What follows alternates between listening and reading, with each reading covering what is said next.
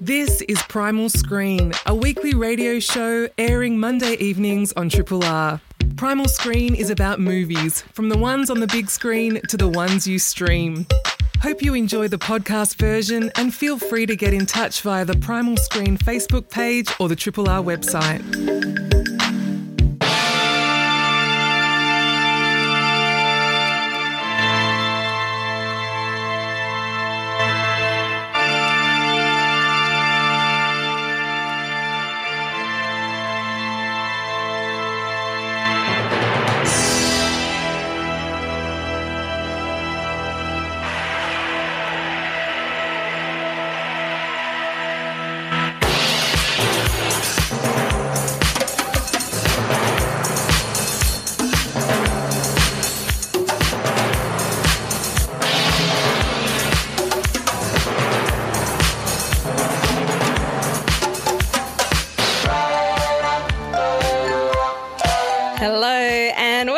To Primal Screen, a show and podcast all about screen culture from movies on the big screen to whatever it is that you're streaming. We're broadcasting tonight from the Triple R studios on the stolen lands of the Kulin Nation. This is and always will be Aboriginal land. Big thanks to Fee for the last three hours of maps. I'm your host, Flick Ford, and I'm joined in the studio tonight by a senior lecturer in media at RMIT, Dr. Jess Balanzategui. Hello, Flick. Hey, Jess. And from Funtime Film Club and Aunty Donna, Hey, it's Zach Ruane. thank you. Thanks so much. I'm not a doctor. I've got a BA. I think you can put that at the end of your name.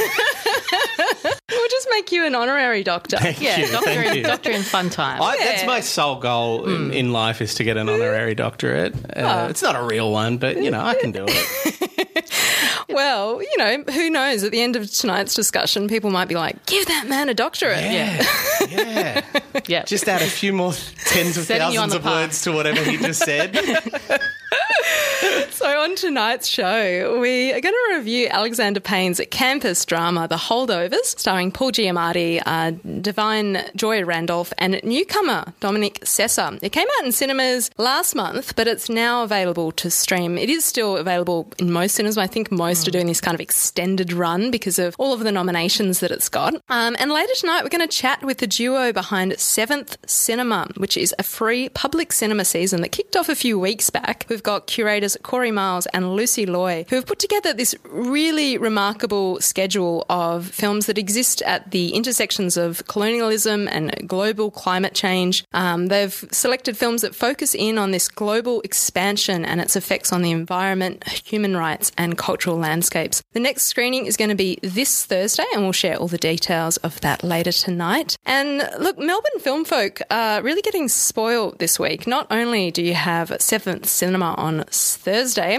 Melbourne Cinematheque is back on every Wednesday night at ACMI and Unknown Pleasures at Thornbury Picture House. There's so much. Uh, but for the horror fans among us, the capital is about to be transformed into, for two nights, into a showcase of live music, art, feature films, and very rarely seen experimental shorts. Plus, artisan director talks to celebrate the transgressive, rebellious forces that fuel the horror genre. It's called Screams on Screen and it's happening this Friday and Saturday. Jess, you're one of the co programmers for this. Let's dig into the program. You've divided it up into kind of two streams, I suppose we could say. You've got the Dark Desire. All about stories of impulse, longing, craving, and lust. And then you have the oh, I've got lost my what's the other the stream dark called? domestic. Dark So domestic. as much alliteration as we can Yes, possibly cram into it. which is kind of my go-to when framing spooky events. But Yeah. it's also the thematic coherence of it is also uh, credit to Elyse Goldfinch and Jessica Clark from the Australian Centre of Contemporary Art, who have co- co-programmed this with me and brought their beautiful art curator brains into the collaboration. So it's a in association with their exhibition from the other side, which is on at ACCA at the moment, and it's a horror focused exhibition with themes that resonate with our screening series at the Capitol. So we're trying to bring art and horror together in some unexpected ways, perhaps. So we'll have a combination of shorts, as you mentioned, experimental shorts. We've got some David Lynch sprinkled in there as, long, as I well as some notice that. Yes, some amazing um, works from up and coming or an established artist, Isabel Peppard For instance, Yes. stop motion animated yeah, film. good friend of the show, Isabel Yes. Peppard. She's been on before, and yeah, you've got. I love. What is it? One, two, three. Four, you've got a whole collection of shorts. I love how having a short showcase for shorts because I feel like so often, you know, there's not a space for them, and like mm. you, these these curated screening programs are a way to actually put them in conversation with each other, and all from different eras. This is a fantastic setup. How's it going to work with the art installations in place? Is it are you walking through in the foyer area, or how's how's it set up? Well, we will have Isabel Peppard's sculptural work in the foyer space. Mm. So if you haven't been to the Capitol before, now's your chance. It's beautiful. It, it is beautiful. Architecturally. And, and we will be activating it in the spookiest possible ways. Uh, so we'll have um, Isabel's monstrous sculptures in the foyer space, including some of the stop motion puppets from her Butterflies film. So you'll get to encounter these monstrous creatures in the flesh, face to face, before seeing them on the big screen. We mm. also, on the Friday night, we have a live theremin performance in the salon space. So if you haven't been to the Capitol before, the salon space is not usually open to the public. So it will be spookified as well. Um, official academic term. Yes, official academic term. and eh, so it's really going to kind of we're, we're going to expand the space in the yeah, spookiest ways we can, and we'll have uh, talks from the filmmakers. So Isabel, for instance, is one of the filmmakers who'll be appearing on in conversation on Friday night. Um, I'll be talking to the director of Celia, which is one of our feature films on Yes. Saturday. So Celia is one of my favourite horror films, and we actually covered it on the show way back during lockdown. We were trying to come up with some themes outside of the usual ones that were set through, and it's it's often available to stream, but it's so much better seeing it in a cinema Absolutely. and, with a crowd. Uh, I can't wait to see it with the crowd because it's got this really. I can't, I'm just interested to see how the crowd will re- react to this film because it's one of those uh, genre hybrids that I think could go in very different directions depending on the vibe of the crowd.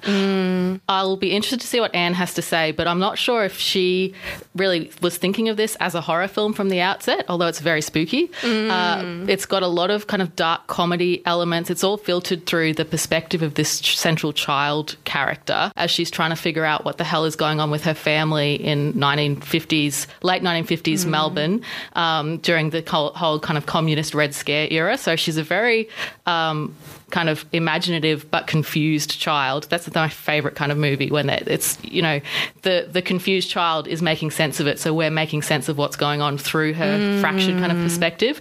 Totem did yeah, that to great effect. Uh, I don't know if you saw Totem, but that's another one where you've got this child at the centre, Mm. and yeah, there's it's so often where um, we we don't think about that perspective, and I love it that you've you've got that as the feature for this Friday night. Is that right? on Saturday, Saturday night. night. Mm. That's, that Celia is the first feature up, and then we have that paired with the Babadook, Jennifer Kent's Yes. The Babadook. It's the 10th anniversary of that amazing film, and Celia, like the Babadook, has a kind of boogeyman character Mm. as central to this child's warped perception on what's going on around her. Also set and filmed in Box Hill. So I love the nostalgia of, you know, Box Hill in the in the in the well, filmed in the 80s but set in the 50s. So that layering of time, trying Yeah. to spot the little familiar um, Box Hill features. But uh, yeah, Bab- the Babadook has some surprising resonances with Celia. So we've paired these two films because we think they've got a lot of thematic links, and Celia deserves to be seen on the big screen and very rarely has been um, theatrically exhibited. So that's going to be fun. I before we get into the Babadook, and I do want to get into what they're calling the Baba discourse. Or I don't know if that's a now a cliche term, but I'm going to use it. Uh, but we we should talk about the amazing panel that you've got on for um, for provoking the dark desire, women in horror.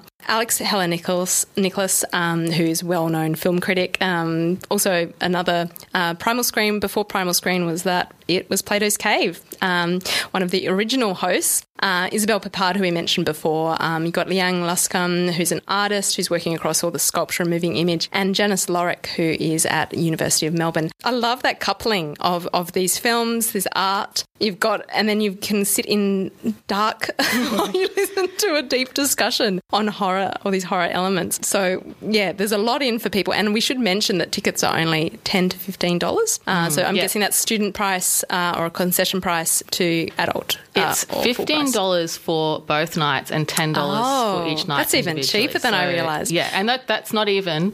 I hope I'm not misspeaking here, but that's not concession prices. That's just the price Across the board. Okay, wonderful to hear that. Um, let's get into the Babadook. Now, Zach, I've heard that you will be presenting the, the screening of The Babadook. What's your connection to Jennifer Kent's iconic cult horror? Well, I'll be. Um, should I? uh, Is it all right to give away what I'm going to be doing? I feel like. Or is it It's a. kind of a surprise, but maybe Primal Screen listeners can be in the know. I don't know. I don't know. I'll, I feel like you should set it up because it was your idea and it is an amazing idea. Yes. well, if you've seen the Babadook, you sh- or even if you haven't seen the Babadook and you've just been across Baba Discourse, Should we fir- first, before we even get into that, define for us what the hashtag Baba Discourse is? Well, as often happens with horror movies that have, again, like Celia, the Babadook has this dark comedic edge to it, which is another reason why I love it so much. Um, uh, like a lot of these horror movies that have a dark comedic edge, it, they kind of take off in the memosphere and in these unexpected Yeah. directions. Oh my God. I'm Yes, so so getting schooled on some new terms. here. Memosphere. Mr. Babadook, who is the uh, sinister bogeyman character from that movie, has ta- has become a kind of queer icon. Yeah. Uh, there's been some amazing, hilarious memes. Like one of the ones I've seen that goes viral every Halloween is just this person who's dressed in the Babadook costume, which is just like the full on. Stereotypical huge black cloak, hu- big black claws, Yeah. top hat, white face, the typical kind of boogeyman vibe. Yeah. But dressed like that at a Halloween party, but it's a very adult Halloween party where just everyone else is hanging out drinking wine and no one else is in costume. So images like that um, have kind of made him a bit of a cult hero, anti-hero, a bit of a queer icon Yeah, as well. like outsider status. Yeah. Now, am I wrong in saying it started because I, I might be wrong here, but I think it started because Netflix had an algorithm. There was a mistake in their algorithm, Yes. Yeah, and it was listed as LGBTQ Yes. IA plus cinema, and which is just such a oh. funny notion that like people would have heard all this Baba discourse and thinking, "Oh wow, I've got to watch this film," and just not being able to draw any of those themes out of that film is really entertaining to me. but somehow managing to inject those themes into the film. so uh, yeah, it's it's he's become quite a phenomenon, old Mr. Babadook. Yeah. And I mean, he's very disruptive. To isn't that the whole thing that they're trying to? The, a lot of the queer communities are loving the fact that it's like disrupting the family. You know, Oh, I the love traditional that. family. Yeah, Great. there's so much like from the community as well, just being like championing of this. Yeah, yeah. Let's let's make it the work. disruptive forces of it. Yeah, And the way he theatrically lurks around is actually kind of funny and appealing as well. Yeah, Like yeah. so many of these you know, sinister, malevolent characters, they have this kind of appeal to them that goes beyond just being unsettling and terrifying. And clearly, Mr. Babadook has hit that kind of nerve. yeah, But the, he, the reason Mr. Babadook appears in the Babadook, and I don't want to spoil it for people who aren't that familiar with the film, but it's one of my favourite kind of horror subgenres where it, all the horrors emerge from this sinister children's book, mm. which follows that typical kind of nursery rhyme structure. If it's in a look, oh great, I'm going to forget it just as I try to recite the line from the movie I've seen four million times. if, if it's in a look, it's in a book, something to do with getting rid of the Babadook. Anyway, you'll you'll you'll know if you've Will- seen it. Yeah, if you need any um, further recommendation to see it, William Friedkin, the um, director of The Exorcist, said it's one of the scariest movies he's ever seen. Yes. He did. Wow. Yeah. What a that's great. That's, yeah, it made me think. I don't think it was that scary. maybe I've got a. I mean, I yeah, I find it found it unsettling. Like the first time I saw it, but I think maybe there's. I'm just there's so much in it that you can unpack. Did you, did you see it in cinemas? You know what? I actually saw it for the first time because we taught it as a as a film text. So I was like, that was my first one of it, and then I Mm. think there was like a screening of it, like coupled, like one of those double features. Mm. But it's been ten years since its release. crazy. It's which been is crazy. remarkable. And it got a very not many people saw it in cinemas when it first came out because it only Yeah, showed in performed really 13, badly. 13 film screens here in Yeah. Australia. That was so it didn't get much of run. We didn't do. we didn't give it the credit it deserved until the rest of the world told us it was good. That doesn't That's sound like very us. unlike us. And I, I remember vividly, I was in one of those screenings at Cinema Nova, and there weren't many other people there, but I was horrified. It did actually, and I'm a seasoned horror movie watcher. Yeah. It's partly what I do for a living and thinking about these movies, but uh, it stayed with me for ages. Well, I remember yeah. like someone had left their black coat in my shared house a couple of a couple of nights after I saw it, just like in the hallway. Yeah. And I screamed and woke everyone up and had to turn all the lights on. So it was one of those movies that really stayed with me in the immediate aftermath of it. Yeah, well, I um I remember think watching uh, Kent's second feature, um, The Nightingale, and just feeling that for me is That such a different film. It's Yeah. amazing that she can operate in both registers.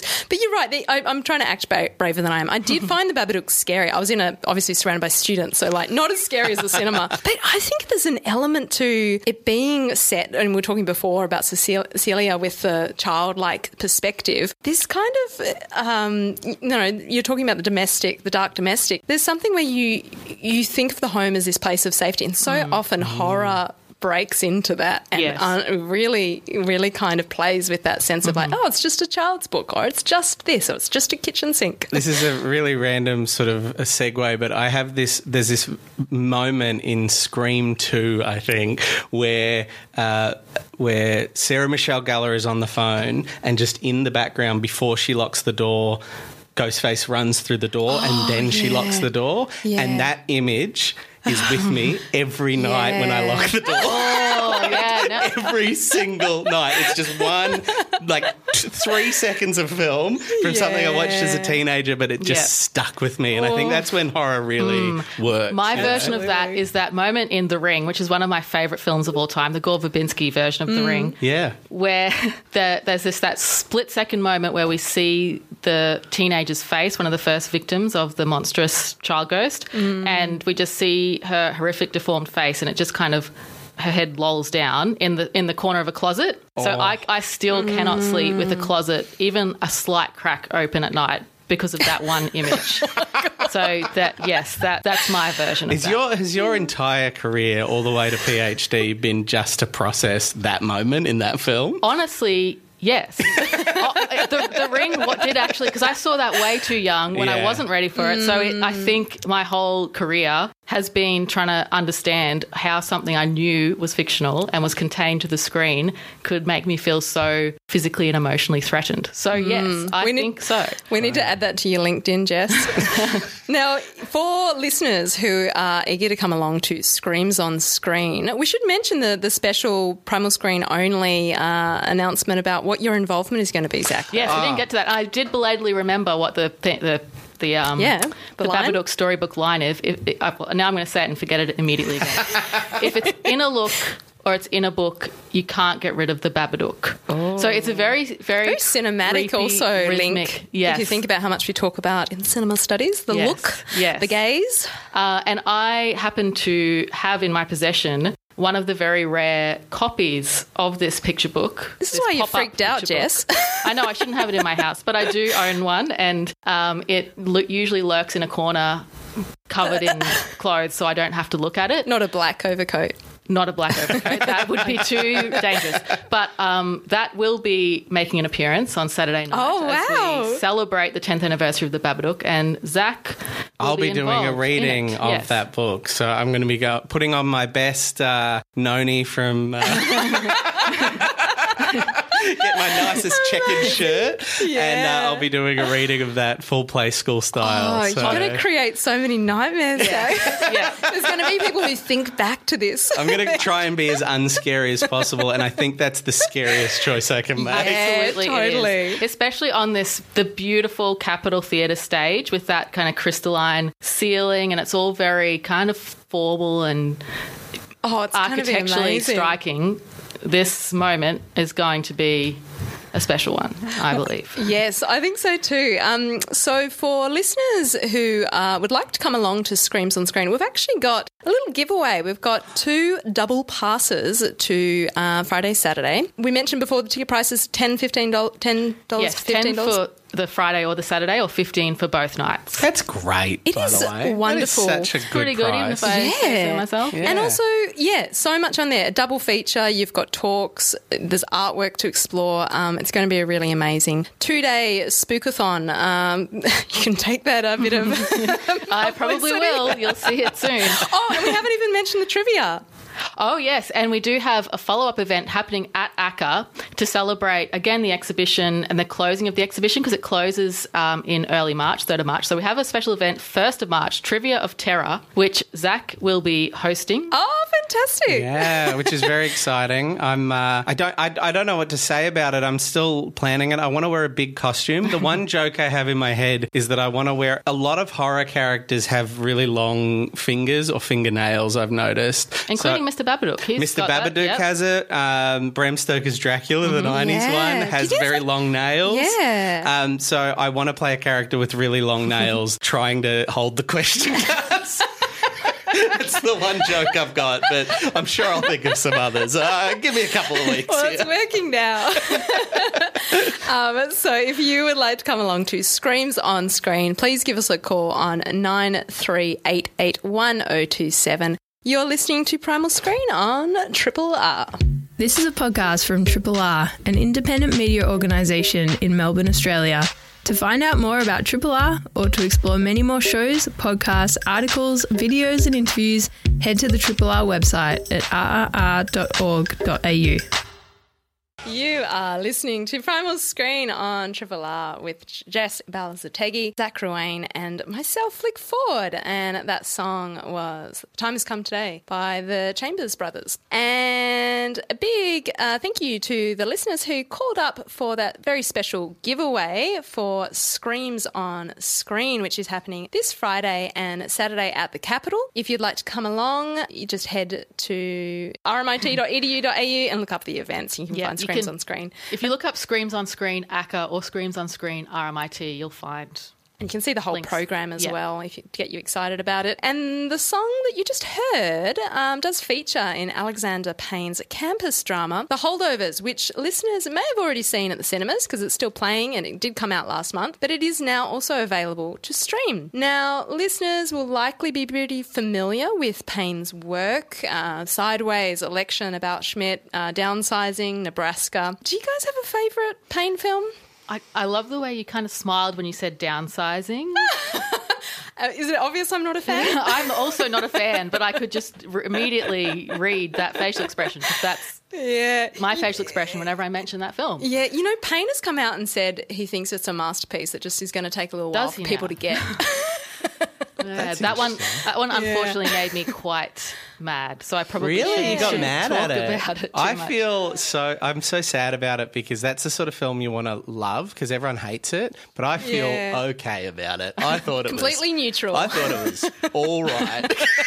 is that the underdog thing? You just got to love a broken down. But I, I mean, of wouldn't a- it be great if that was your mm. favorite? Because then you could have those big arguments. But Yeah. like my favorite Batman is Batman and Robin. Ah, oh, hours of oh. fun. So, Zach, I've got to say, I'm a regular at Zach's Funtime Film Club. Yes, at which we should give a shout out. It's an Oh, thank amazing. It's a, Yeah. it's a really awesome cult film fun time experience. But um, As the name suggests. as the name suggests, Batman and Robin is the one film I watched as part of Funtime Film Club that made me mad. Oh, and I was like, I think I want to leave. I, I stayed the whole time, but I, I did get quite annoyed.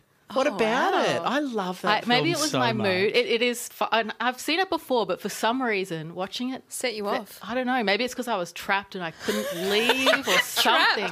I don't the know. seats like at Lido? I'm sure they're not that trappy, are they? I, I was surprised by my response, to be honest, because I was honestly starting to like vocalize my frustration. I was like, "What?" well, This I is- feel like I feel like Payne as a sorry, very. This is a very big segue. Uh, No, no, I'm responsible for this segue. This is my fault. You are getting back I on think, track. I think it's called a derailing. Um, but Payne, similarly, as a director, I feel like he can really, if you're not a fan of his films, it might be hard to get you in the cinema for some of these. Like, you get why people don't always and aren't always on board with his films. They're pretty all like. Election, if you think about that, that is so wild. I think I didn't get it the first time I saw it. I think I was too young to understand it. And then I thought about it, you know, re saw it as an adult and was like, oh, this is hilarious and wonderful. Uh, Sideways, I feel like I really loved that film when it came out. But then with time, I was like, eh, it's a bit, I don't know, a bit too on the nose for me. Um, about Schmidt, I kind of didn't get him, but so many people love that film.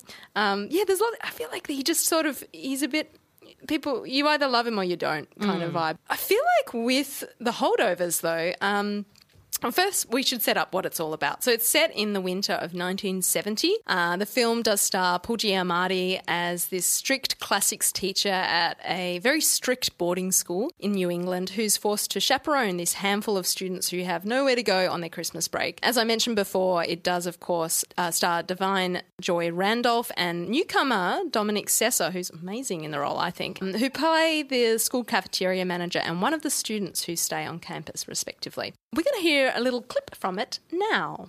I hate parties. That was a disaster. Total disaster. Speak for yourself. I was having fun. Let's take Mary home, make sure she's okay, and we'll come back. Out of the question. Come on, would you give me a break? God, I was hitting it off with Elise. Oh, God. The niece? Are you kidding me? This poor woman is bereft, and all you can think about is some silly girl. I don't need you feeling sorry for me. See? I'm just saying, this was the first good thing that came with being in this prison with you. Need I remind you that it is not my fault that you are stuck here? Do you think I want to be babysitting you? Oh, no, no. I was praying to the God I don't even believe in that your mother would pick up the phone or your father would arrive in a helicopter or a submarine or a flying fucking saucer to take you dead. That was a clip from uh, Alexander Payne's The Holdovers uh, and a belated language warning. I kind of forgot there was a few swear words in that one.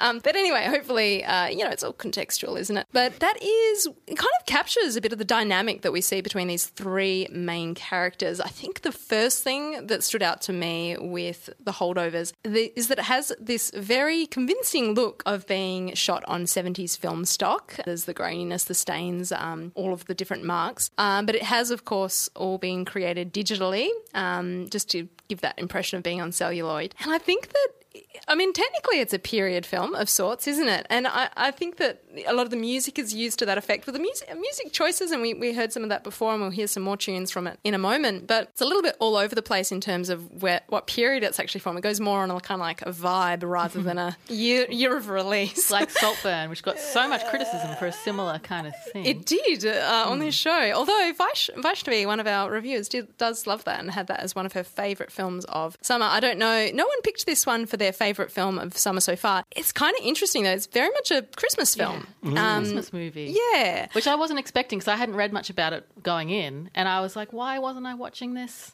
Yeah. at Christmas time? It is a perfect. Well, it came out, I think, in Australia in, only in January, so Mm. you may not have had the opportunity. What did you think, though, about this kind of creating of this specific 70s world? I mean, th- it was shot in a real boarding house, so that part of it is true. None of it was created on set. They did film it during a snowstorm, so there's no artificial flakes involved. What did you both think of um, this setting up of, of time and place? Oh, I loved it. Uh, it, it reminded me a lot of uh, Licorice Pizza. Oh, yes, very from a couple of years similar. Yeah, Yeah. similar kind of very focused on immersing us in that 70s vibe, as you were saying, Flick. Mm. Maybe not so much attention to like Specific detail? specific detail, but just- Historians will hate it. yeah, just the vibe of the thing. And it, I, I Hmm. did, it did feel to me like going back to the 70s, which I've never experienced myself, but going back to that period of cinema. And yeah, precisely. And I think that's where we're all using it as a reference. And actually, Payne himself has listed all of these cinematic references for the film. And yeah, they're, you know, classics Harold and Maude, um, The Landlord, The Graduate, you know, films we're all familiar with and can be like, oh, yeah, we can see all these visual styles played out. and also the pace and the structure. Mm. I love 70s, early 80s cinema. It, they kind of Meandering. immerse- yeah, meandering, but mm, immerse you, mm. like really immersed in this meandering pace that hinges on little moments in conversations. And this film does that beautifully. It does. It yeah. does him favors as well, doesn't it? Mm. Because as soon as mm. you turn on your brain, you're like, oh, I'm watching a 70s movie. I'm going to sort of mm. sit back. I'm not going to ask as much from the scenes to give me as much. It then is, this is what he does most of the time anyway. So I think it actually allows you to appreciate what he does in a mm. different way. I think. Yeah, You know? yeah. He Definitely. loves all of those kind of really long monologues. I mean, I have to say, I found this film very funny. Yes, I really love Payne's moments of humour, and I mean, we see that in Sideways, where he creates creates some fantastically unlikable characters and wonderful moments of physical comedy. I laughed so heartily during the holdovers, and there were lines that I just played back in my head that I thought was so funny. And because you've got this student uh, teacher dynamic, you know, it's just ripe for zingers. You know, like there's real like teasing, and I, I like that the film doesn't go too heavily on you know needing um, closure. You know, the film is about grief as well as um, this. People at I thought about it a lot on the drive here. Actually, just really different. They're each each character is at a different sort of life stage, and they kind of there's this real transition for each of them of like not knowing what's next. And I, I feel like there's beautiful depth in this film. There's there's a lot to unpack. I think it's something that he does really beautifully. When we were talking about his films, I had to just double check he did make it, but I think Descendants is one of my favourites. Yes, of course. And I thought of that particularly um, with uh, no, with all of the characters, but he explores grief. I think in a way that very few filmmakers do. I think mm. most filmmakers treat grief as something really sudden, and he has that slow burn of grief mm. really mm. beautifully. That it doesn't come in this sudden. Hard way. It's it's often slow waves, hmm. and that's a hard thing to do well cinematically. And, and the fact that he's hmm. pulled it off now, I think, in at least two films, is hmm. really incredible. And actually, my, my favorite um, Alexander Payne film is Nebraska. I love which Nebraska. is very similar Yes. thing going on where it's hinges on a dynamic particularly between this father and son character uh, bruce dern and will forte who i really want to see in mo- more movies like nebraska because i adore will forte but a very similar thing that, that to what you're talking about zach where it's this kind of slow build of grief where you find yourself thinking about a conversation that's just happened 10 minutes after it's kind of Yeah, trailed out. yeah. So we have moments like that in um, the holdovers as well, where, for instance, the central kid character Angus will say something at their Christmas dinner that they prepared at this lonely boarding school where he's trapped after being abandoned by his family. And he'll say something like, Oh, this is the first family Christmas dinner I've ever had. And he kind of says it without any Yep. emphasis. The camera doesn't necessarily linger on that. There's no music cue to make us. You know, feel that Yeah, that's uh, yeah. you know a foregrounded central pillar of that scene, Mm. but you kind of keep thinking about it after that comment is made. Yes. So yeah, And there are moments, I mean, a slight criticism is there are moments where Payne does choose to put in the musical score at those like really crucial lines. And I think moments like that, I sometimes think, oh, you know, I feel like it's a bit overdone. And, and people who don't like his work might be like, oh, this is exactly why I don't. I think on the whole, though, it works really well. And the only other limitation I really thought of was you know, you've got this wonderful comic lines and performance and, and depth and gravity to, um, oh, I've blanked on her name, uh, Da'Vine uh, she Randolph. incredible. She was wonderful, wasn't she? And and she brings something so different. She has, and I, I'm really glad they didn't sink into that kind of. Um, common um, you know use of, of a black character as like kind of the magical negro sort of imparting world wisdom. She has way more life experience than uh, the the two other characters.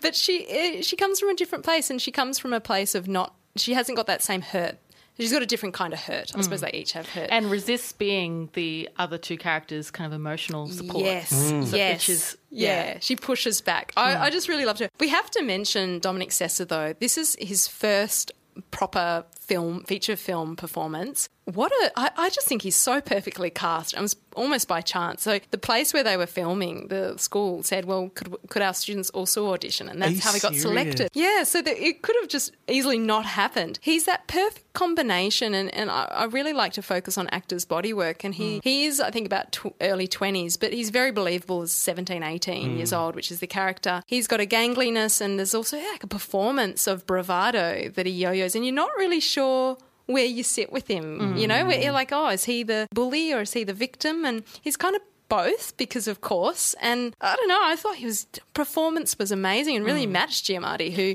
is great at that you know dramatic register Yes, uh, D- uh, Dominic Sessa I found genuinely creepy at times. yeah so his I do- face is quite uh unusual Yes, like it yeah. allows for some really interesting moments. and moments comes across as kind of sinister. So I do like that it pu- pushes us into that uncomfortable place where we're not Mm. quite sure to what extent we're meant to be empathizing with these characters. Yes, but yeah, yeah. Oh, and Paul Giamatti.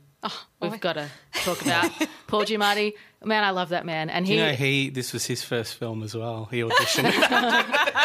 discovered in a boarding yeah, yeah. school He You're like, was what are you doing to the here? boarding school that they were filming. the janitor at. at a boarding school is the vibe he gives off you could almost believe it though, because I love how he's just part of the So furniture real. there. Yeah. Mm. So yeah, I, I think it's what where recommendations are around. Zach, you? Oh, how 100%. you s- Yeah. I, I, I, I literally watched it at Nova, got on the tram to the Triple R studios, Got on live and air. I'm sitting here right now. So I'm still processing it. Yeah. But it's it's it's it's beautiful, and it's. I, I I don't know. Sometimes we get so cynical. It, it made me cry. I just felt so much, and it's it's wholesome as Mm. Yeah, well. yeah. This sort of subject matter, I, I I come at it so cynically now, Yeah. and to just come to the end of it and just feel a really wholesome. I just thought it was a beautiful. film. Mm. I agree. Yeah. I think there's a lot to unpack. in- I, I had the same. I cried. I laughed. I did all the things you meant to in a good film. I highly recommend you check out The Holdovers. It is going to be in it's in cinemas now, and it's also on streaming. I think on Apple TV. Uh, I think cinema. It's nice to see. Sorry, I feel like I cut you off there, Jess. But you're going to add in. a Oh no, little, I like, shouldn't start because I'm going to go off on a Paul Giamatti rant again. We and I shouldn't. can, we can come back to Paul at the end of the show. if Yes, you let's like. do it. Let's do it. Um, the Holdovers uh, is uh, yeah in cinemas now. Check it out. You're listening to Primal Screen on Triple R. This is a podcast from Triple R, an independent media organisation in Melbourne, Australia. Triple R is listener supported radio and receives no direct government funding. If you would like to financially support Triple R by donating or becoming a subscriber, hit up rrr.org.au to find out how. That is the beautiful Cat Stevens with The Wind, which features in the film that we just reviewed, Alexander Payne's The Holdovers. I highly recommend checking that out. You are listening to Primal Screen on Triple R with Jess Balanzategui and Zach Ruane. Um, we mentioned that we're going to be chatting with the duo behind Seventh Cinema, and I have them here in the seats with me. Now, before we I introduce you both, Seventh Cinema is a free public cinema season that kicked off a few weeks back, um, and it's existing at the intersection of colonialism and global climate change. There's so much to unpack. I'm so happy to now be joined by curators Kori Miles and Lucie Loy. Welcome to Primal Screen. Hello.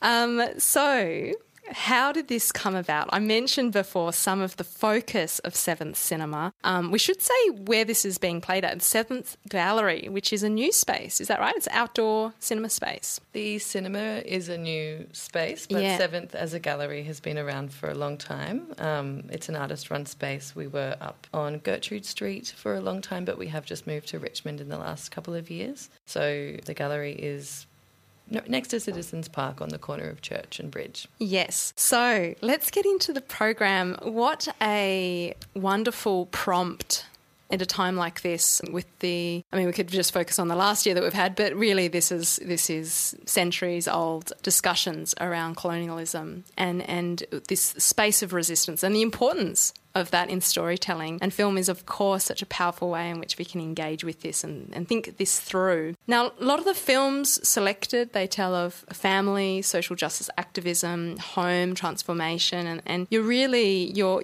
program that you've created, it highlights this powerful and enduring role of resistance. We, uh, on Primal Screen, have talked a lot about the decolonising potential of cinema. Before we get into the program itself and what you've selected, how did this first come about? Um, I think it, it came about quite organically. So, like, Lucie works at Seventh and was um, applying for a grant to do, uh, you know, an outdoor cinema program like this. Um, and then we just started kind of talking about it, started kind of giving suggestions. We've been friends for a really long time, and we also went to art school together. Um, and we're both artists and uh, come from like a photographic background, so image based background. And yeah, we also used to live together for a series of years and, you know, hang around and watch movies together. So it was kind of also birthed from that. Great Um, basis for a working relationship. Yeah, totally, totally. Um, but yeah, when it came to, you know, uh, everything, getting the grant and sitting down and being like, well, what, what should we do? What, what films should we pick? How should we go about it? Yeah, we were, we were just kind of discussing, you know, things going on in the world um, at that time and um, thinking about something that could um, relate to a lot of kind of different things going on. Um, yeah, so we didn't really necessarily just want to do it by like a genre or, you know, like one specific theme. It was just kind of trying to encompass a lot of kind of topical issues and, and themes. One of the biggest questions that we asked ourselves in the beginning was what do we want to say and what voices do we want to platform? A lot of the films that we've chosen are independent films, some of them are films from they're older films, some of them are newer films, um, but they're often films that come from m- marginalised voices on topics such as, I mean, most of the films have an anti-colonial agenda, and I think. I mean, that's always been a really important agenda to push, I think, but now more than ever. Well, you, your first screening for this series, and we did mention before it is a seven week screening, was uh, the day of Invasion Day, the day before. The day before. The day before Invasion Day. And you started with, oh, an amazing double um, Tracey Moffatt, Night Cries. Rural Tragedy, and you coupled that short with Ten Canoes, the Rolf de Heer classic. We've had Rolf on the show before, and Ten Canoes is one of the first films to ever feature Indigenous lang- uh, Australian Indigenous language on screen. It's a remarkable film if you haven't seen those, but coupling those two together, putting them in conversation the day before Invasion Day, really powerful screening, program curation. You've had three screenings since then, and you've got another uh, four to go. What's the responses been like from audiences?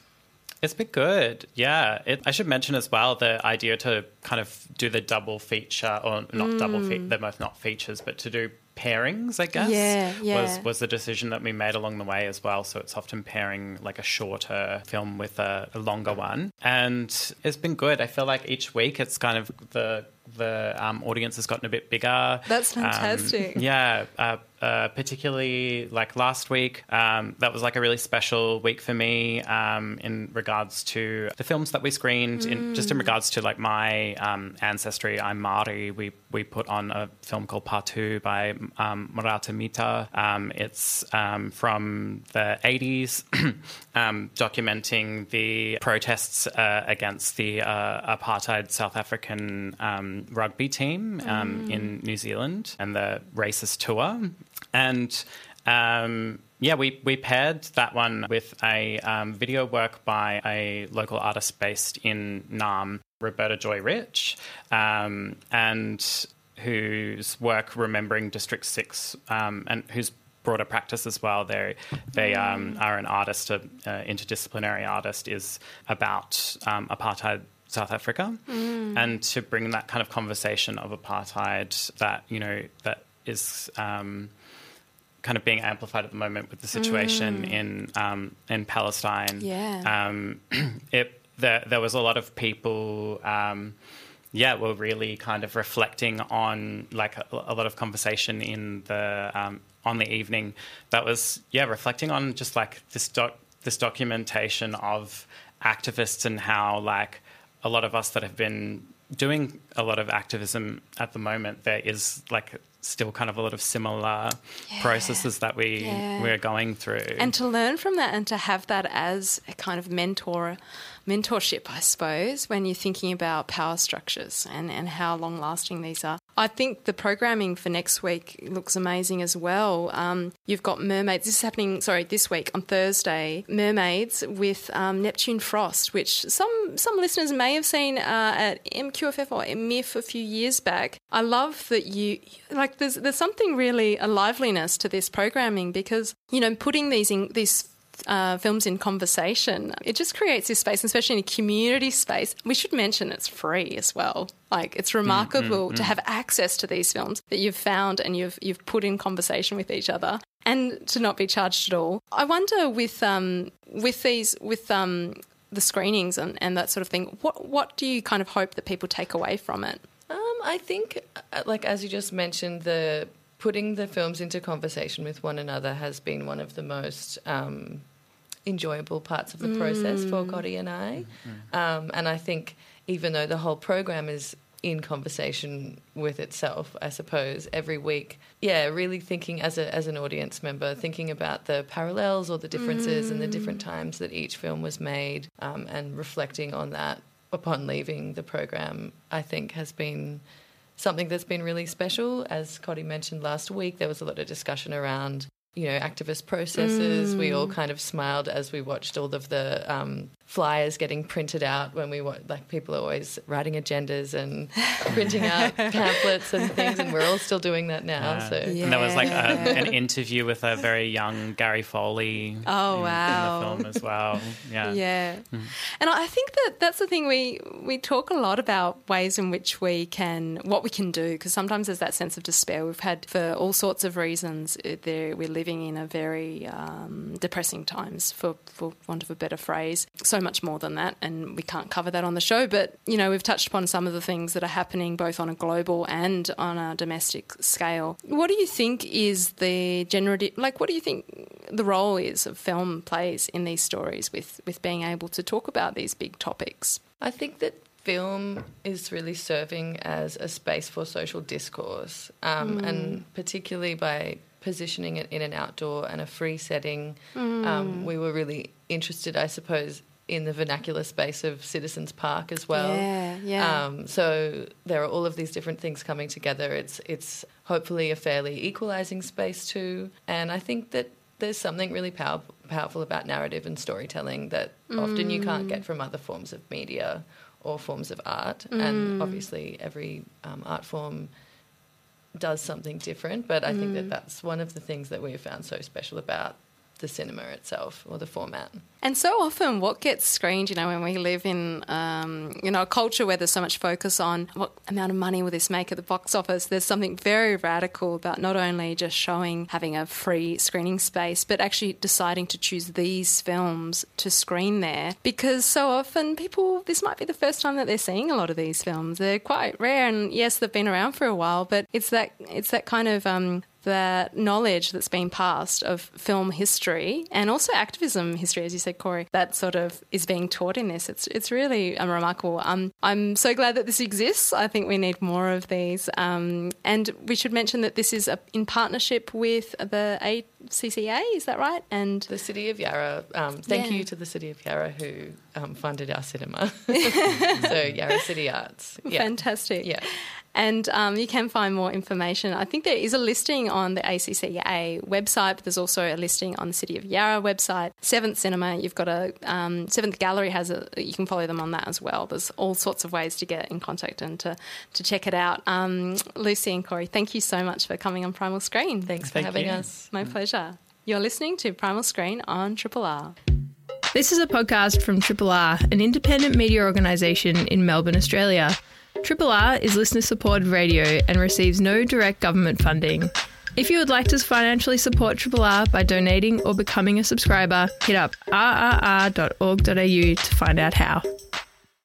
You've been listening to Primal Screen on Triple R. Um, big thank you to all of my guests from tonight's show. Dr. Jess Balanzategui and Zach Ruane from the wonderful screening series Screams on Screen, which is going to be happening this Friday and Saturday night. You can head online and, and thanks to the listeners who called in and, and snapped up some double passes, do check that out. And thank you also to the wonderful Kori Miles and Lucie Loy, who are the curators of Seventh Cinema, which is a free public cinema season that kicked off a few weeks back. Um, it's on for another four weeks, so please do check that out. And I hope you enjoyed our review of Alexander Payne's campus drama, The Holdovers. I highly recommend that you check that one out. It's in cinemas, but it is also streaming. Go along to the cinema. Before I wrap up tonight, uh, I want to say thank you to Lulin for producing support, to Kelsey Pettifer for all the socials. It's good night from us, but stay tuned because local and or general is up now.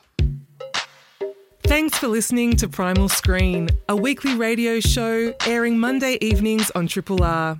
Hope you've enjoyed the podcast version and feel free to get in touch via the Primal Screen Facebook page or the Triple R website.